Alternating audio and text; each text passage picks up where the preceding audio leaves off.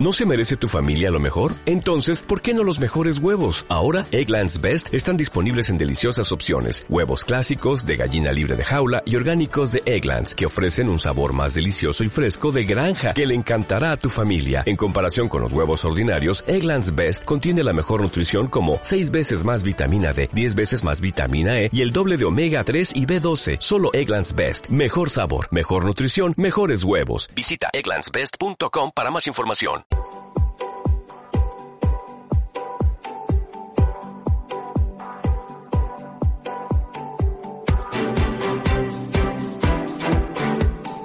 El Foro Fiscal.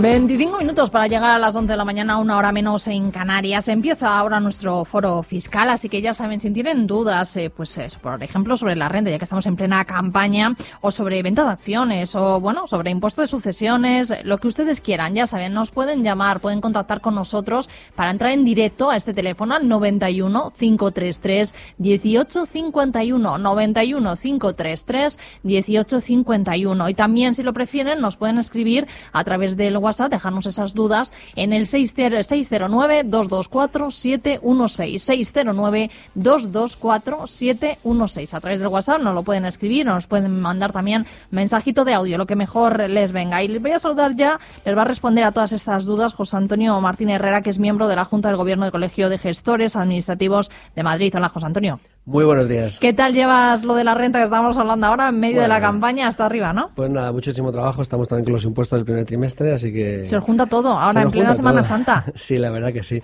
Este adelanto del mes que ya nos pusieron el año pasado, la verdad que nos, nos tiene un poco loco, pero bueno, acabaremos esto, empezaremos la semana y que viene... Y os cogeréis vacaciones. No, que va, ya hasta junio no, no, es difícil coger algún día. A lo mejor en el puente de mayo se puede coger algo, pero... Uh-huh. pero complicado. Si no, qué complicadísimo.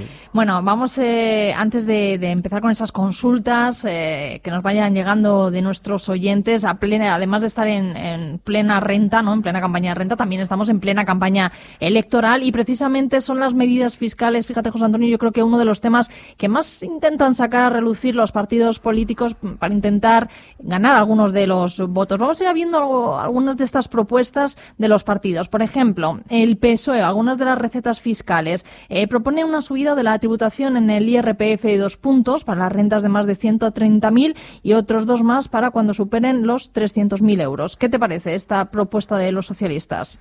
Bueno, pues como esta y como todas en campaña electoral, siempre hay que cada uno dirigir su publicidad a su público objetivo. Entonces, el P S O E lo que, lo que trata es de, de transmitir la idea de que tiene que pagar el que más gana, uh-huh. y lo que hace es introducir dos tramos más en la renta con dos puntos para cada uno de ellos de personas que ganen más de ciento treinta mil o más de trescientos mil, que tampoco es un porcentaje de gente muy, muy alto. O sea, que la, la recaudación tampoco será muy alta. La repercusión en la, en la recaudación no va a ser muy elevada, seguramente. Uh-huh. En el caso del Partido Popular, eh, también en el I R P F eh, lo que propone es establecer el tipo máximo, por ejemplo, en el cuarenta por ciento.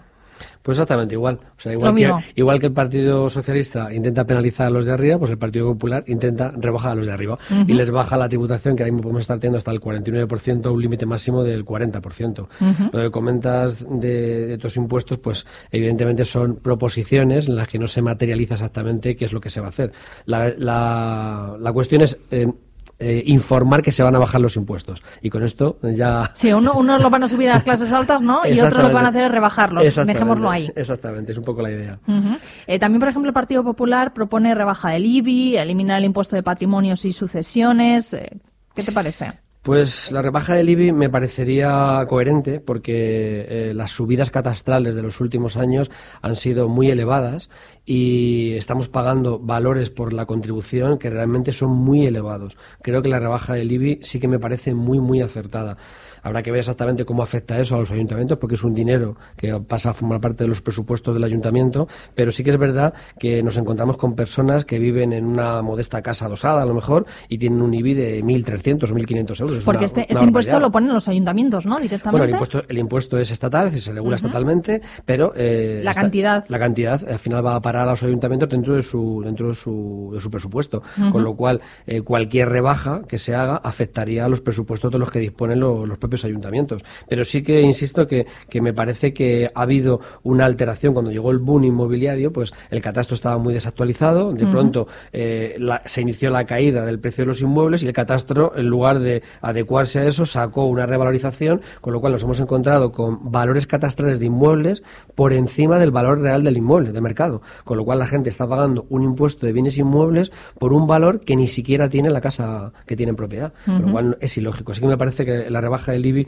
puede ser muy interesante. Bueno. La eliminación de patrimonio y sucesiones, pues patrimonio la verdad es que es un impuesto en el que hay comunidades como Madrid que lo tiene bonificado al cien por cien, uh-huh. eh, no se paga mucho, hay una tarifa que va del cero coma cinco al dos coma cinco creo que es, y bueno, pues la verdad que es un impuesto que siempre se ha dicho que es gravar dos veces lo mismo, es decir, tú grabas la manifestación de renta, que es lo que tienen que grabar los impuestos, pero esto, esto te grava la manifestación de poseer una determinada renta, pues poseer bienes, poseer derechos, es lo que te, lo que dice este impuesto, entonces siempre es un impuesto mal entendido, y me parecería correcto. Las sucesiones, como dice también, pues uh-huh. es una, es una caballo de batalla, eh, comunidades como la de Madrid han demostrado que teniendo un impuesto de sucesiones prácticamente cero para eh, hijos, padres y cónyuges, eh, las recaudaciones son muy elevadas. Entonces, eh, creo que se tendría que abogar por ir por ese camino, es decir, que aquellas sucesiones y donaciones entre los parientes más cercanos, pues eso, hijos, descendientes, descendientes, colaterales, eh, en este caso hermanos como mucho, pues eh, hubiera una bonificación importante del impuesto. Fuera de esas cantidades, el impuesto se tendría que cobrar pues en su integridad. Uh-huh. Vamos con el equipo naranja, con Ciudadanos, que también propone pues eso, eh, eliminar esas deducciones en los impuestos de sociedades, la supresión del impuesto de sucesiones. En cuanto al I R P F, lo que propone Ciudadanos es limitarlo al cuarenta y cuatro por ciento, que es realmente, bueno, cerca de lo que está ahora mismo, ¿no? Es un punto por debajo. Bueno, nada más. Sí, es, sí, es un poquito más, o sea, si lo limita al cuarenta y cuatro por ciento, entiendo que quiere decir sumando la cuota estatal y la cuota autonómica, con lo cual Ajá. sí que habría una rebaja importante eh, por la parte de arriba. La eliminación de sucesiones, pues yo creo que no hay que eliminarlo, sino que establecer bonificaciones importantes para que un padre en vida le pueda transmitir o dejar a su hijo la casa o cualquier otro tipo de bien o dinero o lo que sea. Y la, la otra parte que comentan de establecer impuestos eh, o dos años sin impuestos para empresas me parece muy, sí, muy acertada. Es verdad que no lo habíamos comentado también, sin impuestos para las startups. Sí. Es una forma, me imagino, bueno, de, de, de traer a este tipo de empresas, sí, ¿no? En principio yo creo que sería aplicable a cualquier empresa Ajá. que tenga algún tipo de, de innovación, ¿no? Eh, pero en general yo creo que podría generalizarse para cualquier empresa de primera creación, es decir, que no se trate de empresas que cambien de dueño, sino que eh, aquellas personas que, por ejemplo, salen de la universidad y quieren montar su negocio, que puedan tener dos años sin impuestos, me parece una, una cosa muy buena y que, complementándola con la tarifa plana que existe y que, si Dios quiere, alguno eh, la, la implante en las sociedades, porque la tarifa plana que tenemos de autónomos, que es la cotización esta de cincuenta euros, uh-huh. hasta ahora solo es aplicable si tú te das de alta como persona física, sí. no, si te, no si montas una sociedad, es decir, tres ingenieros salen de la carrera y quieren montar una sociedad limitada, estos no tienen tarifa plana, la tienen que luchar. Entonces, habría que implementar esa tarifa plana en esos eh, en esos socios de una sociedad limitada, y si además pueden estar dos años libres de impuestos, creo que fomentaríamos muchísimo la gran cantidad de ideas que existen en torno a jóvenes que que, que, que quieren dar ese paso, efectivamente, ¿no? Uh-huh. Entonces me parece me parece una gran idea. Vamos con otro más, con Podemos, que es todo lo contrario a lo que acabamos de hablar. En esta ocasión lo que propone, por ejemplo, en el, en el I R P F es elevarlo al cuarenta y siete por ciento a las rentas que superen los cien mil euros anuales y al cincuenta y cinco por ciento, es decir, lo superior todavía a aquellas que superen los trescientos mil euros. ¿Tantos bueno, hay? Bueno, eh, volvemos un poco a la, a la parte inicial, es decir, eh, ellos están en un segmento de de, de, sí, de seguidores que, uh-huh. que, bueno, que ven con buenos ojos que las rentas más altas paguen eh, y, bueno, pues eh, hacen propuestas en este sentido. A mí, por ejemplo, la propuesta de un cincuenta y cinco por ciento me parece desorbitada, es decir, que una persona tenga que pagar más de la mitad de lo que gana en impuestos, esto ya todos los organismos internacionales han dicho que es confiscatorio. O sea, tú no puedes dejar eh, en tu... en tu país unos impuestos que sean de más de la mitad de lo que tú cobras. O sea, me parece una, una cantidad desorbitada. Ahora mismo el impuesto tal y como está estamos rayando el cincuenta por ciento y uh-huh. ya se interpreta como algo un poco confiscatorio. Subirlo hasta el cincuenta y cinco me parecería a nivel personal desorbitado. Que, claro, y esto me imagino también podría provocar esa huida de capitales, ¿no? De, de los grandes capitales. Bueno, lo que puede provocar es que no vengan o que se vayan los talentos. Es decir, eh, hay que reconocer que una persona que gane trescientos mil euros que, o, o lo gane por, por rendimiento del trabajo... Yo no conozco ninguno, ¿eh? Aquí eh, se sí, quita no, tampoco... A ver, sí, que, sí que puede haber pues eh, ingenieros, puede haber médicos, puede haber eh, gente, investigadores, uh-huh. gente que realmente tenga ese un talento muy alto y eso lleva aparejado una alta retribución. Si tú al fin y al cabo a ese tipo de personas les penalizas con una tributación muy mala, pues a lo mejor se van a Portugal, que van a pagar la mitad, o se van a, a otro país en el que su tributación sea más baja. Y por el contrario, esto mmm, frena el que vengan personas de fuera. Es decir, si tenemos una, a una persona, una empresa que quiere contratar a un director general eh, alemán, por ejemplo, que cobra trescientos mil euros, pues a lo mejor este director alemán no quiere venir a España, porque si va a pagar un cincuenta y cinco por ciento, eh, por ciento, como se dice aquí, pues prefiere quedarse donde está. Es decir, es verdad que la, en la fiscalidad se puede muchas veces eh, atraer o eh, desincentivar que la gente se quede. Uh-huh. Y con este tipo de rentas, para ese tipo de personas que pueden estar en un nivel y un talento alto, pues la verdad que puede ser un poco negativo, porque estaríamos perdiendo a los mejores que se irán a trabajar a otros sitios donde, ganando lo mismo, pagan mucho menos impuestos, con lo cual les queda mucho más. Uh-huh. Bueno, enseguida vamos a ir ya con las eh, consultas. Recuerdo los teléfonos, nos pueden llamar, cualquier consulta tengan sobre fiscalidad, nos pueden llamar al noventa y uno, cinco treinta y tres, dieciocho cincuenta y uno para participar con nosotros aquí en directo, o escribirnos o mandarnos audio a través del WhatsApp seis cero nueve, dos dos cuatro, siete uno seis, seis cero nueve, dos dos cuatro, siete uno seis. Y nos queda por echar un vistazo, antes de dar paso a esas consultas, José Antonio, al programa de Vox en este sentido. Dice eh, que propone eliminar los impuestos de patrimonio, de sucesiones, donaciones y plusvalía municipal, rebajar también el I R P F para dejarlo en solo dos tramos, uno con un tipo del veintidós por ciento para las rentas super, inferiores perdón, a los sesenta mil y otro con un tipo del treinta por ciento para los trabajadores que generen más de ese importe, es decir, más de esos sesenta mil euros al año. A ver, personalmente no, no me gusta eliminar sucesiones, como he dicho, y donaciones.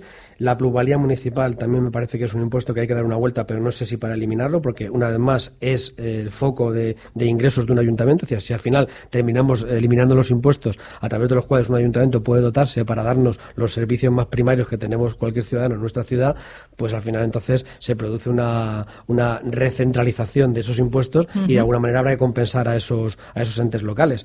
Eh, en los dos tramos la renta tampoco me gustan, porque eh, significa que todas aquellas personas que ganen menos de sesenta son iguales, y no es lo mismo. Habrá gente que gane eh, dieciséis mil euros que, que no tenga que pagar nada, a lo mejor gente que gane veinticinco que tenga que pagar un poquito, gente que gane cuarenta un poquito más, y gente que gane sesenta que pague un poco más. A mí los tramos no me gustan muchos, pero sí que cuatro o cinco tramos me parecen razonables. Dejarlo todo en dos me parece un poco excesivo, claro, eh, igual por la parte de arriba, por la parte de las altas rentas a las que también se puede dirigir Vox, pues establecer un tipo máximo del treinta por ciento por ciento me parece que has dicho, ¿sí? Pues claro, me parece que sería muy interesante, porque sería prácticamente equipararlo al impuesto de sociedades, que está en un veinticinco, y así evitar las subidas de determinadas personas que pueden eh, tener la tentación de llevar sus rendimientos a una sociedad, que esto está bastante perseguido por uh-huh. la agencia tributaria, pero todavía hay gente que, que lo sigue haciendo. Uh-huh.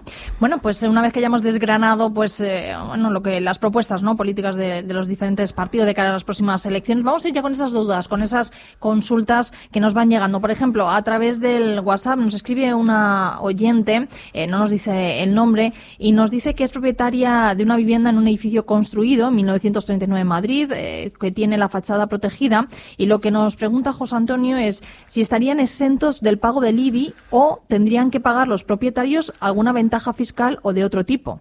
Nos da las gracias por la ayuda. Dice que es una fachada protegida. A ver, eh, en el I B I existen efectivamente exenciones para determinados tipos de inmuebles, y concretamente los inmuebles que forman parte de un patrimonio histórico o están protegidos, eh, hay que solicitar esa exención, con lo uh-huh. cual van a tener que iniciar un expediente administrativo ante el ayuntamiento, que me parece que ha dicho que es de Madrid, eh, sí. presentando la documentación que acredite que el edificio o parte del edificio se podría considerar protegido, con lo cual habrá que presentar el documento en virtud del cual se declaró protegido y ver si por lo menos de la parte del edificio que se hace referencia a la fachada podría existir una parte de exención. Total no, porque por lo que dice lo que es es una fachada solamente, con lo cual el I B I, que recoge la totalidad del inmueble, no va a estar exento, pero quizás el ayuntamiento sí que le reconozca, si es verdad que es patrimonio protegido o histórico, una, una parte de exención. Es uh-huh. posible. Bueno, pues eh, tendría que estudiarlo. Uh-huh. Vamos con una llamada. noventa y uno, cinco treinta y tres, dieciocho cincuenta y uno, noventa y uno, cinco treinta y tres, dieciocho cincuenta y uno. Paco López, ¿qué tal? Muy buenos días. Hola, buenos días. Cuéntenos, eh, ¿cuál es su consulta? Buenos días, Laura. Pues tenía una consulta, era una cuestión. Mira, eh, uh-huh. es que en el dos mil doce me ofrecieron una opción de compra por unos campos. Eh, la cuestión está en que, bueno, subía bastante y me pareció bien, a cambio de que en el dos mil quince pues eh, quedaban pues bastantes más campos, o si no cumplían, por lo menos yo les iba a dar el, eh, las par- la parte proporcional a lo que ya habían pagado en la opción de compra. Uh-huh. Entonces, claro, yo lógicamente en el dos mil doce lo declaré como una opción de compra, con lo que, como subía bastante, pues tuve que pagar el tipo máximo. Eh, pero en el dos mil quince, como no pudieron cumplir, pues entonces lo que pasó fue que, eh, bueno, no siguieron adelante con la opción de compra, pero yo sí que les entregué, pues, la parte proporcional que habíamos quedado de, de campos. Uh-huh. Mi pregunta es, si al fin y al cabo una opción de compra acaba resultando no más que una compraventa, y yo en su momento, al declararla como opción de compra, he pagado el cincuenta por ciento, por, más o menos, números redondos, en impuestos, y luego es una plusvalía por la que se paga más o menos un veinte por ciento, mi pregunta es, ¿yo puedo reclamar de Hacienda esa diferencia de impuestos? Uh-huh. Pues no sé si tienes alguna duda más, José Antonio, que mm, quieras yo, contarle. Yo, yo entiendo que no, entiendo que no porque eh, en su en el dos mil doce cuando cuando, Gracias, Paco. Cuando tributó por ello, eh, lo que se estaba poniendo de manifiesto es una alteración en su patrimonio y, por tanto, esa alteración en su patrimonio llevó consigo una tributación. Cuando dice el cincuenta por ciento, debo entender que es que en el dos mil doce hizo la operación y tuvo una, una digamos, una entre la fecha de compra y la fecha de la opción, menos de un año, que todavía tributaban en ese año, el dos mil doce y dos mil trece, estaban en la base general, pero poder reclamar lo anterior, eh, entiendo que no. Uh-huh.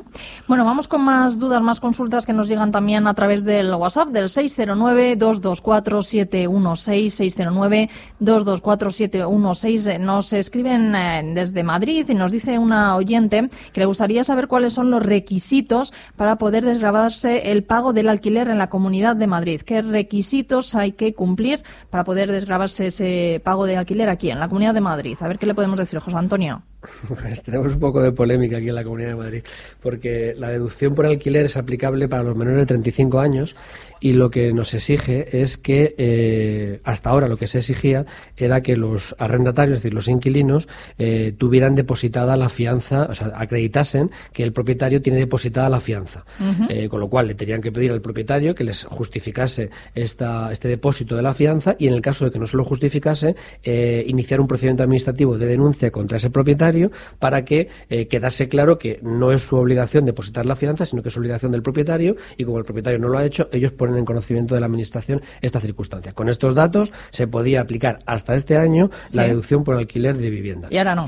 Pues, sí, sí, ah. pero es que ha añadido un matiz la Comunidad de Madrid este año, a última hora, y, y prácticamente en un decreto que se publicó en diciembre, dice que además de todo esto sí. hay que tener acreditado el pago del impuesto de transmisiones patrimoniales por los alquileres de viviendas. Este es un impuesto que ha existido toda la vida, sí. que casi nadie lo liquidaba, pero que ahora, pues de hace un tiempo a esta parte, se está reclamando. Entonces, si no tienes acreditado que has pagado este impuesto de transmisiones, que es un pequeño porcentaje que se paga por la totalidad de la renta y por la totalidad de años que vas a estar, se supone que no vas a poder presentar esta deducción eh, por alquiler. ¿Qué consejo podemos dar? Como el, la norma que ha salido no dice que tengas que tener el, el impuesto de transmisiones liquidado en plazo, como sí. no dice que tenga que ser en plazo, todas aquellas personas que no tengan liquidado ese impuesto, pues que presenten el modelo seiscientos eh, por el alquiler de la vivienda fuera de plazo. Eh, este fuera de plazo les puede llevar un pequeño recargo del veinte por ciento y unos intereses, que no es mucha cantidad, pero que tienen que evaluar el importe total que sale, porque no vaya a ser que el impuesto de transmisiones patrimoniales que tienen que presentar con el fuera de plazo sea mayor que la deducción que van a aplicar por el alquiler de vivienda. O sea que antes de presentar nada tienen que valorarlo. Sí, hay que valorarlo, pero en cuyo caso, si les compensase, yo creo que que es mejor liquidar el impuesto, dejarlo liquidado fuera de plazo, y ya con esto cumples el requisito de tenerlo liquidado y ya te puedes aplicar la deducción por alquiler de vivienda. La verdad es que no se entiende que pidan esto este año, cuando desde el día uno de enero del dos mil diecinueve uh-huh. este impuesto, la propia Comunidad de Madrid lo dejó exento para eh, alquileres inferiores a quince mil euros anuales, y ahora el gobierno en los últimos, uno de estos últimos viernes sociales que ha habido, sí. lo ha dejado exento para todo el Estado, con lo cual quiere decir que este requisito nos lo encontraremos en el dos mil diecinueve. dieciocho solo. O sea, que va a ser, va a ser algo que no es habitual, quiero sí, decir, sí, o sea, no es inusual. Efectivamente, para, para, para ejercicios posteriores eh, se supone que tienes que tenerlo acreditado para alquiler de atrás, pero ¿sí? los alquileres nuevos ya simplemente con presentar la exención les va a valer. Creo que ha sido un requisito que ha salido a última hora y la verdad es que mmm, creo que nace con el sentido de, de, de perjudicar un poco esa deducción por alquiler de vivienda para estos jóvenes. La, Así que... la cosa es complicarnos la situación, José Antonio, yo no sí. sé cómo lo ves tú. Vamos a ir a una, una llamada, vamos a saludar a Pedro Ruiz. Pedro, ¿qué tal? Muy buenos días. Buenos días. Cuéntanos, Pedro. Bueno, mi consulta es sobre eh, los mínimos personales por ascendiente con discapacidad. Eh, se trata de un ascendiente, en este caso, eh, con la discapacidad perfectamente documentada, varios años de, eh, de acceso a esto, pero que ha fallecido el año pasado. Entonces, eh, yo tengo la duda de si falleciendo durante el ejercicio este derecho se mantiene, porque en los datos previos, o sea, en los datos fiscales, eh, aparece el fallecimiento, la fecha de fallecimiento, es decir, la agencia tributaria sí. tiene constancia del fallecimiento, pero siguen apareciendo estos eh, este mínimo eh, personal. Mm. Eh, quería saber si esto es correcto o lo tengo que rectificar. Pues a, a ver qué nos contaba pues, José Antonio. Pues a ver, los... Sí, te has explicado, Pedro, no te preocupes, lo, lo hemos entendido perfectamente. Muchísimas gracias. Gracias por su ayuda. Gracias. Los mínimos por descendientes o, o ascendientes eh, tienen que computarse según las circunstancias existentes a treinta y uno de diciembre. Esta persona está fallecida eh, durante el ejercicio eh, y, bueno, habría que computar, habría que ver también si, si falleció y vivió más de la mitad del periodo impositivo o no, pero entiendo que si a treinta y uno de diciembre no estaba, no sería aplicable. Uh-huh. Bueno, pues se nos han quedado muchas dudas en el tintero que el próximo miércoles seguiremos, exactamente, seguiremos resolviendo, sobre todo sobre la renta, que bueno, ahí es donde yo creo que, que más dudas hay últimamente. José Antonio Martín Herrera, miembro de la Junta de Gobierno del Colegio de Gestores Administrativos de Madrid. Ha sido un placer, José Antonio, aquí te esperamos. Muchas gracias. Gracias a ti. Hasta ahora.